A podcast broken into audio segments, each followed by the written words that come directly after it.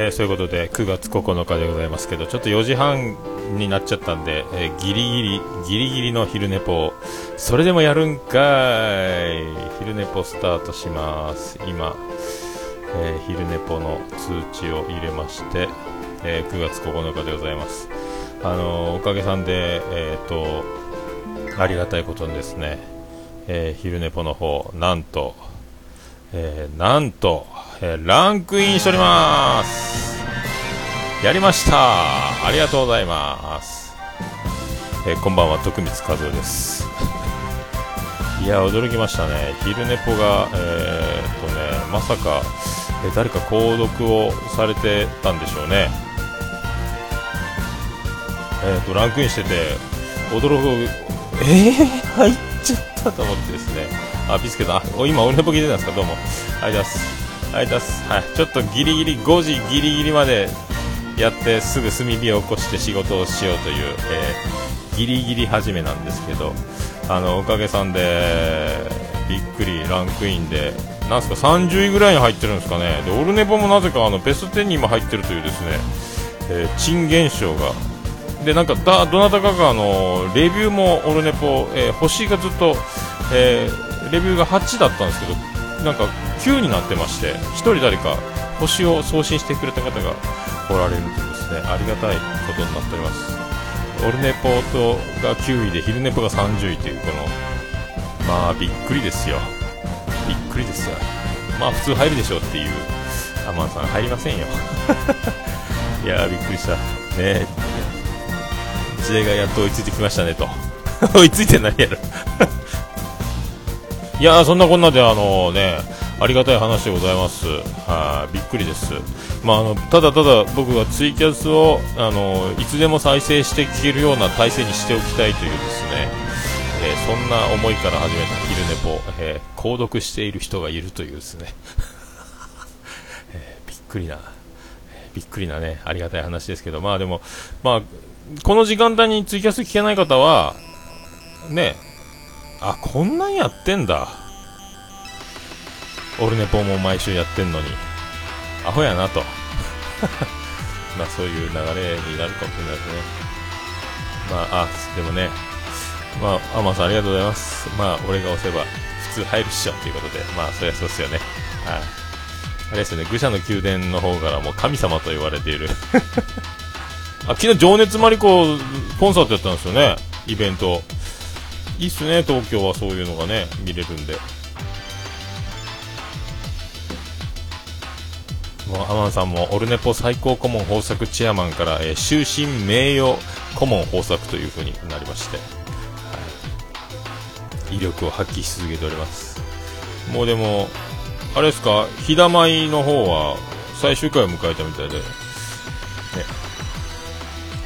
アマンさんも押し続けております。ああ徳松さんがギブして。徳松さんは番組をみんなと一緒にやってるからですよね、え、僕はこれツイキャスは楽しくてやってるんでただそれを録音したというだけの話なんで別にあの何かの番組をしてネタを探してみたいな全くこれ日常のいつもと変わらないだけなんで、はい。何もあのやらなきゃいけないと思ってやってることは何一つないというですねこれがあの僕の感じなんで。まあ昨日焦りましてオルネポの収録を無事楽しく終わって、えー、いざ配信して、えーと、iTunes で配信はできたんですけど、えー、なんとねダウンロードできませんってなりまして焦りましてこれまたあのやっちゃったと思ったんですよ。もう焦ったっすね。またか、ワードプレスと思って。いや、焦ったっすね、あれは。あれは焦りました、マジで。えー、まあ一回、オルネポ総合ページが今、ブログとか、あの、過去の YouTube やら音源とかをね、いろんなもんなら置いてる、えっ、ー、と、倉庫みたいな、掲示板みたいな感じで、えっ、と、オルネポ総合ページってやってますけど、実際あそこからまずオルネポのポッドキャストを、桃屋のおっさんのオールデイズ・ザ・ネッポンっていう、えー、タイトルから短くオルネポって4文字にして自分でサーバー借りてホームページやっと英語ばっかりでよくわからんのにとりあえず配信できる形を作って始めてでずっと過去回をシーサーブログから引っ越し作業してるしてさらに最新回もずっと更新しながらやってたら96、7回ぐらいで、えー、バツンと止まっちゃったんですよね。何がどうなるか分かんないそれで焦ってもう iTunes に聞いたり、えー、ホームページ制作会社の方に問い合わせて、えー、私の方で請け負うと2、30万いただきますとか言われてぐ自力で。あそっか。新しくもう1回アカウント取りゃいいんだと思って。でオルネポポッドキャストページを今今の送信しているところから、えー、送信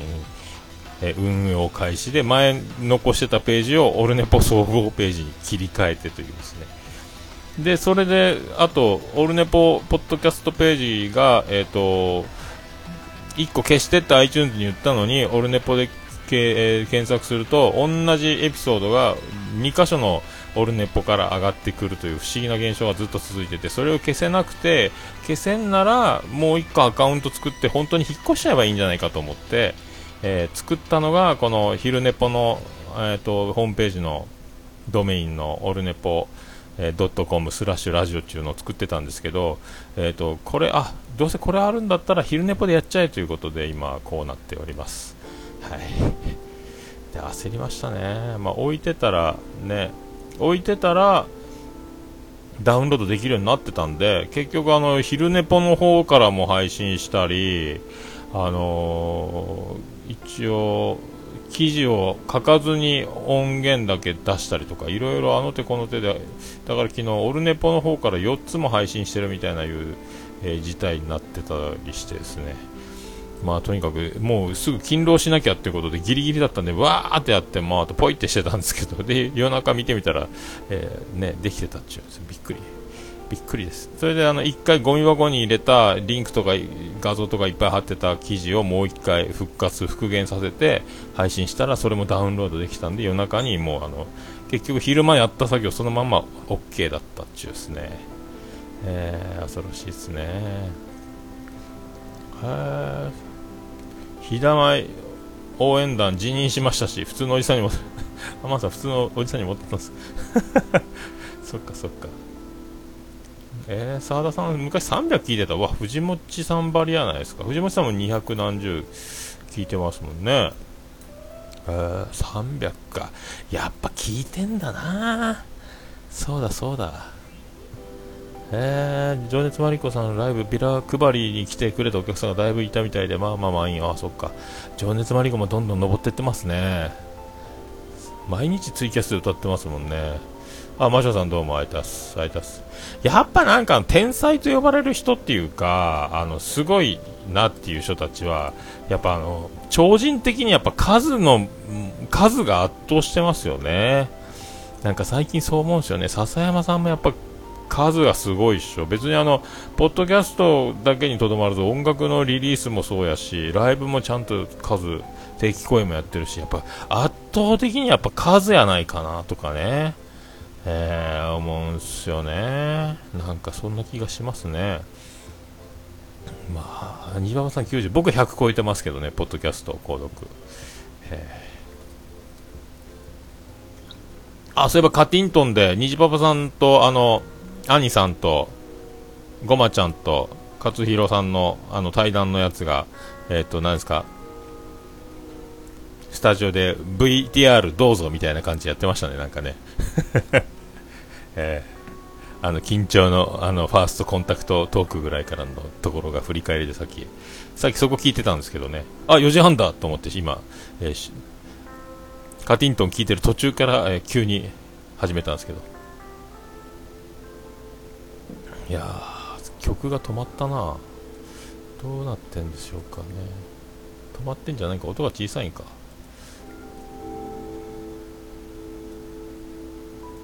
なってんの？これ。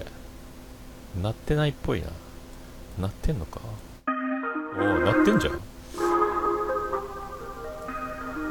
よくわかりませんけど。いやー、パソコンで録音するっていうのはどうも難しいね、これね。通常のセッティングの、えー、慣れがあるから。で、あの、前回の昼寝ぽを聞いてた方は分かったと思いますけど、僕ちょっとあの、また、え、ー、と、調子に乗って、最後の方フェードアウトしたらいいかなと思って、フェードアウトのボタンを押したら何分かだいぶ前ぐらいからシューってどんどん音が小さくなっていくというですね、えー、だいぶ遠ざけられましてあれをまた直す方法がわからないままもういいや、上げちゃえということで、えー、上げたというですね。もう一切ノイズカットから何もしないですね、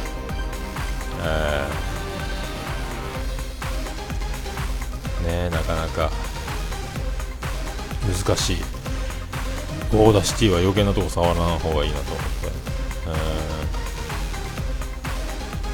そうそう。ああ1万時間真面目に取り組んだらプロってよく聞きますよね。やっぱそうっすよね。やっぱりプロ野球選手も誰よりもバットを振って誰よりも走って体を作ったもの。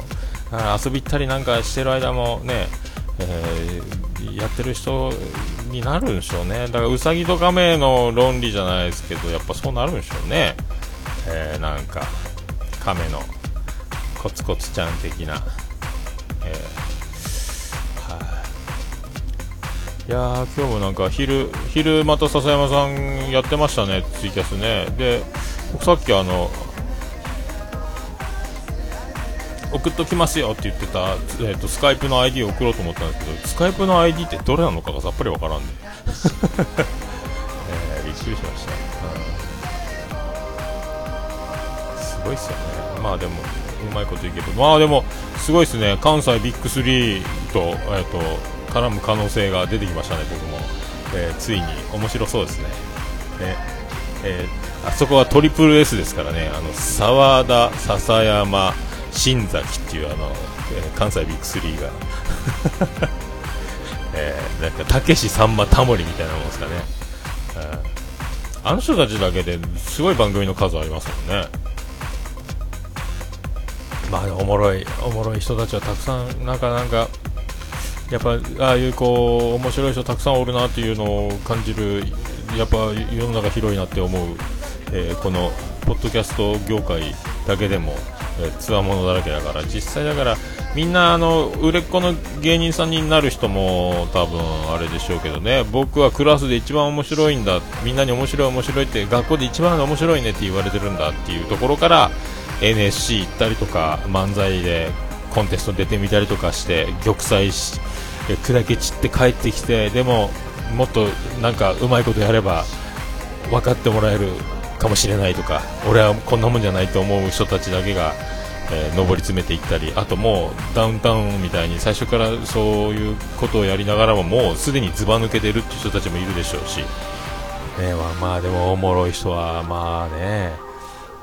だからといってその技をパクって自分のものにしてさらに上を行こうっていう気にも、えー、なりませんけども。まあ多いっすね。え、ああそうそうそう。虹パパさんセッティングしてましたね。いいんじゃないですか？せっかくあれ最後の方は曲をバックに喋ってましたけどせっかくミキサーなんであの曲を流しながらその上から喋ってみるという喜びに浸ってみるのがいいと思いますよ。あのあれならあの編集で切って貼ってることとほと変わらない感じ。それではどうぞって流すのをねテストなんで、えー、テスト会だったらね特に上からほらほら今流しながら喋ってますよけども。ですけども。僕虹パパですけども的なことを何回もやったらいいんじゃないかと思いますけど車で多分ミキサーやると多分電源が安定しないと思うんで、ミキサーぶっ壊れるんじゃないですかね。直流電源でしょ？あれアダプターで。交流電源から。スマホの充電ぐらいはできると思うんですけどね、車のバッテリーで。えー、ね。俺と同い年の金持ちのやつは、俺は誰より考えて真面目に仕事したっていうつってた。あ誰よりもね考えて。いやでもいるでもねあのいるんすよ。あの20代30代で羽振りが良くて輝いてても40代50代60代の時にそのもうほころびであのもう会社を縮小したりえー、調子に乗ってたしわ寄せが来てあのうまくいかなかったりとか偉そうにしてたがあまりあの下請けとかそのいろんな協力関係の横のつながりとか縦のつながりっていうのから干されるみたいな人もいるんで己の力だけで、えー、のし上がったんだぜってこう偉そうにやってみんなそれでもお前いいやつだしなお前とずっと一緒にその金抜きでもずっと付き合っていきたいぜみたいな人たちの方が残るというかですねこれ難しいですよね。まあ、だから40歳になった時点でどっち向いてるかみたいなところが結構大事じゃないですか。20で30でバーンっていくっていうのも大事ですけど本物はそこからさらに駆け抜けていくんでしょうけどね。これ難しいですよね。難しいっていうかあの、まあえー、自分をがそのまま反映できるものが一番いいと思うんですけどね。あの苦にならないというかですね。難しいんですよ。難しいというかいろんなお客さんを見てきてますけどやっぱ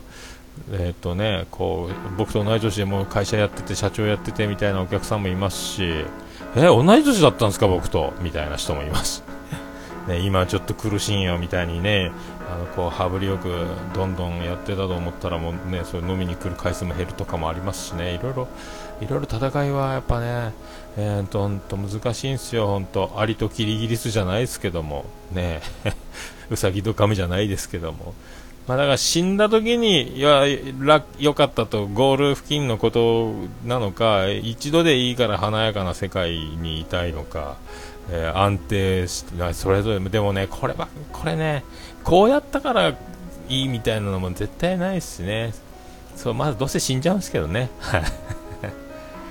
ないっすよ。はい、だからこう僕はこれでもう儲けましたとか僕はこれで社長になりましたとか僕はこれで人生幸せに暮らしてますみたいな本を読んだところで、えー、その人だからできるね無理なんですよね。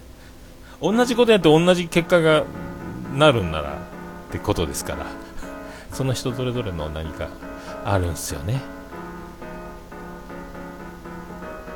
まあ、僕も何も目標もなくビジョンもなく、えーと、ずっと目の前のことに追われながら気がついたらこんなになってますんで、えー、まさか僕が二十歳ぐらいで高校を卒業して、えーと、就職した時も、えーとコネで入ったんでたまたまバイト先の1個上のやつが俺のお父さんあ俺のおじさん人事課長なんだぜって偉そうに言うからじゃあ紹介しろ言うて就職した会社が、えー、本社が東京の銀座だったり全国に支店があったり大きい割と大きな会社でビビったっていうねしかも、えー、電力関係で全く勉強してない僕にはお門違いだったというところに、えー、知ったかこいてなんとか4年ちょっと粘りましたけど。だまさかそんな感じなのにまさか40、30歳ぐらいの時にえ31歳ぐらいか。ここは空いてるけどお店やってみる？みたいな話が来るとは思わんかったっすもんね。びっくりですよねでもね。あいややりたいっすけど。いいんすか僕やって。お金ないっすけどいいっすか？みたいな。で僕何もできないですけど何屋さんやったらいいんすかね？みたいな。あなんかね、えー、桃焼きってのあるらしいよ。あそうっすか。じゃあそれやりましょうか。みたいな。まあや福岡焼き鳥文化で周り焼き鳥屋ばっかりなんでそこで焼き鳥屋をぶつけたところで喧嘩売ってんのかお兄ちゃんってなるでしょうし。あ大体ここ地元じゃないし。で僕がやったことあるのは地鶏の串焼き屋さんで店長はやったことあるけど別に料理人で入ったわけじゃないんで。ただ串刺すのは料理人に教えてもらってちょっと仕込み手伝ってみたいなことは店長手伝ってよみたいなのはやったことがあったんでまあなんとかなるんやないみたいな感じだったんですけどまあ、分からんもんすよ。えー、わからんもんすよ。ただ、その、な、流れにただ乗るだけで、えー、就職、俺、ただなんじゃんみたいな人事課の課長が、おじさんなんだって自慢したやつに、お前俺も紹介しろっつって、一個上のやつに言ったらいいよってなって、マジで？じゃあ今度東京のチケット、えー、空港、航空券、会社から手配してくれたみたいだから一緒に銀座行こうよっつって、ピューンって飛んでって、マジで、内定って言われて。ま、そんな生き方しかしてないですもんね。で、会社円形脱毛症になってサラリーマン僕無理だって福岡帰ってきたけど、仕事何しよっかな。あ、フリー、その時そうだ、学生の就職前にやってたバイト先の居酒屋に顔出してみよう。なんかバイト空いてます？あ、空いとうよって言われて、またバイトに戻って、えー、そこでバイトリーダーになってでバイトリーダーになっててそこの店長が全然仕事できないんでまた本部の事務所まで行って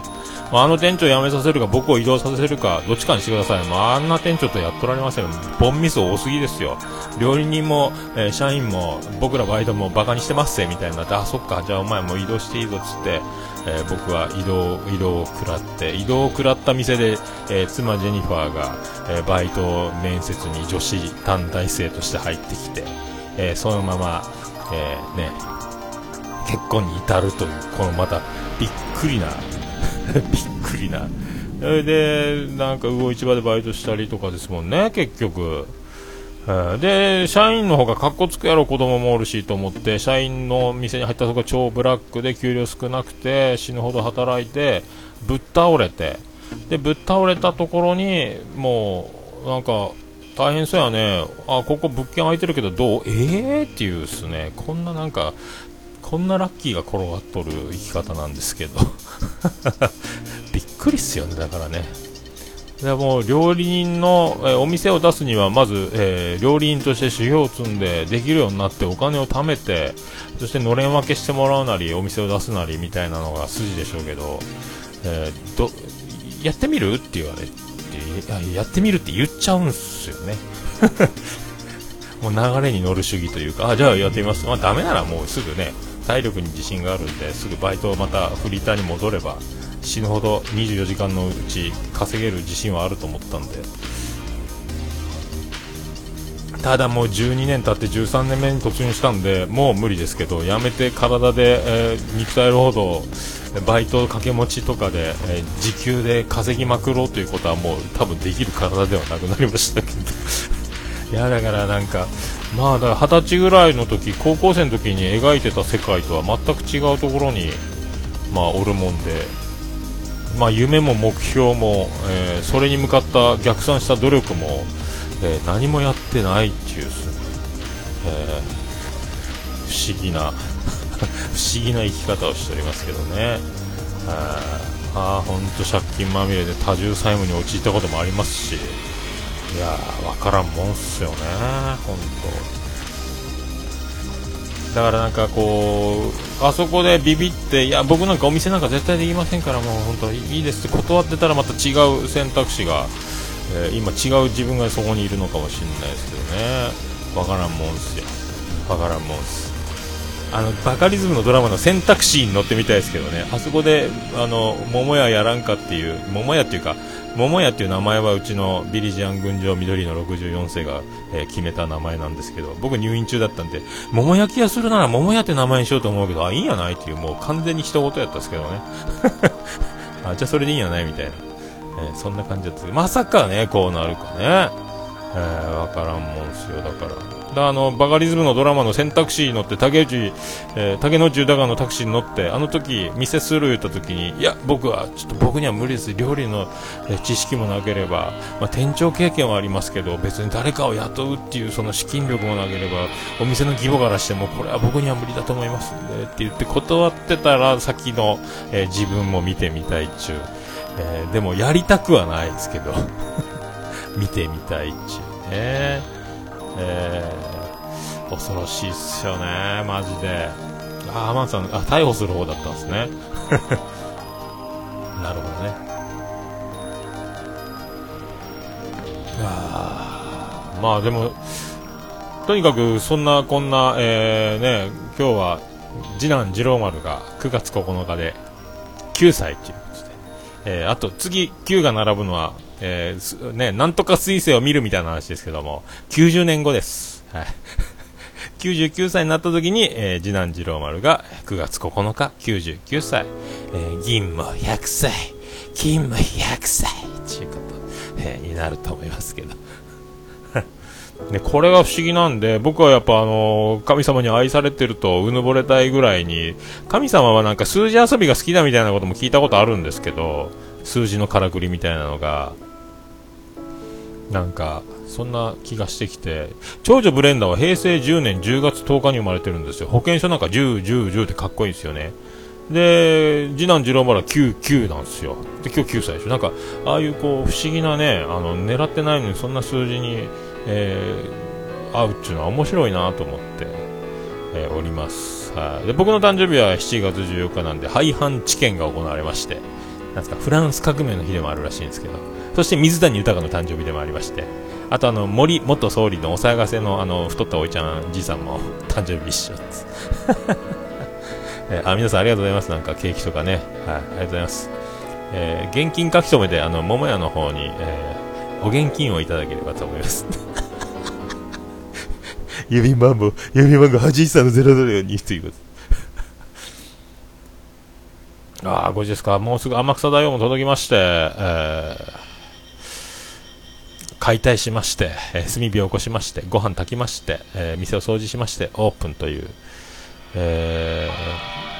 ー、あ、ピスケさん、戸田恵梨香と同じ誕生日ということで、え、戸田ピスケということですね。ありがとうございます。あみんな、あの、君の名はを見て、あの、ネタバレ会でもやってくださいよ、もう。いやー、素敵やったですね。はい。とにかく昨日、あの、配信できてよかったです。あおかげさんで。ありがとうございます。いやもう、ダウンロードできないっていうのにビビりましたけどね。おかげで、あの、で、あれっすよ、ほんと、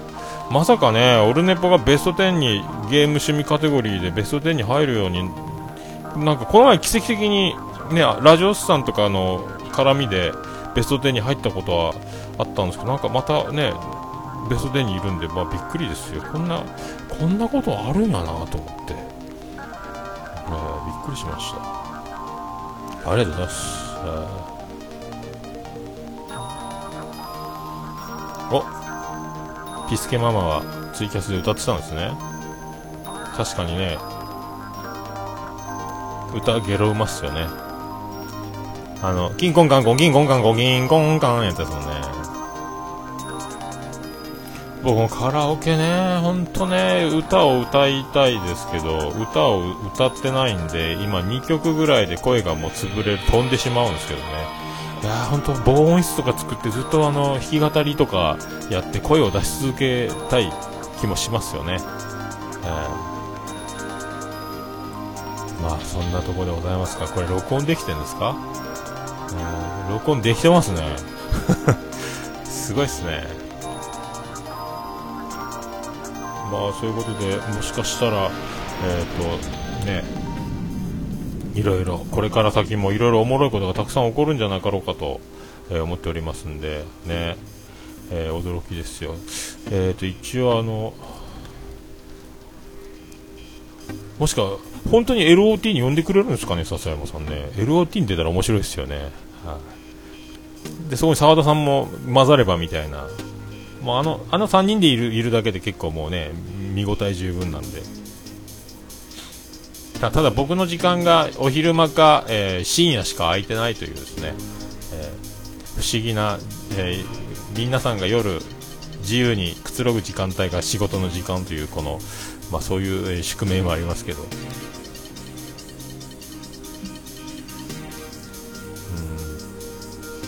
して、あ、して、いや、あれですよ、ビッグスリーと、あの、福岡の、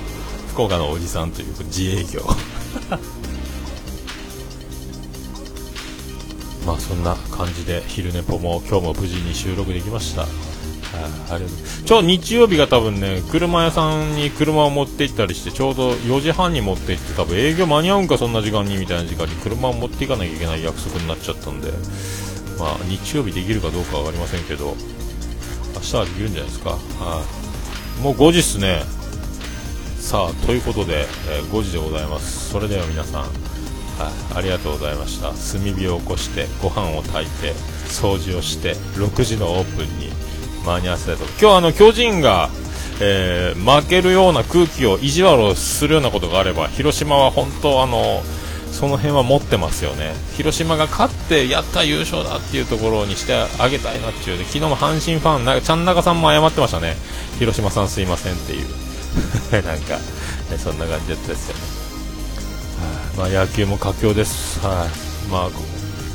そんなこんな週末。良い週末を、はお過ごしください。僕は働きます、れでは皆さん、ああ、どうも、松さんありがとうございました。それでは皆さん、良い週末を、ミュージックステーションとか見てください。それでは皆さん、ナイスなんとか weekend。さようなら。ありがとうございました。はい、ということでございまして、えー、今、 Audacity の録音だけの画面になりまして、ツイキャスを終わらせていただきました。今日も、えーと、なんかこんなありがたい6人以上、10人、なんか、かたくさん、ありがとうございます。ケーキとか花火とか、クラッカーとかもいただきまして、はい、そんなこんなで昼寝ぽ、えー、勤労前ツイキャス5時になりました。慌てて終わろうと思います。ありがとうございました。また次回、明日あたり、よろしくお願いします。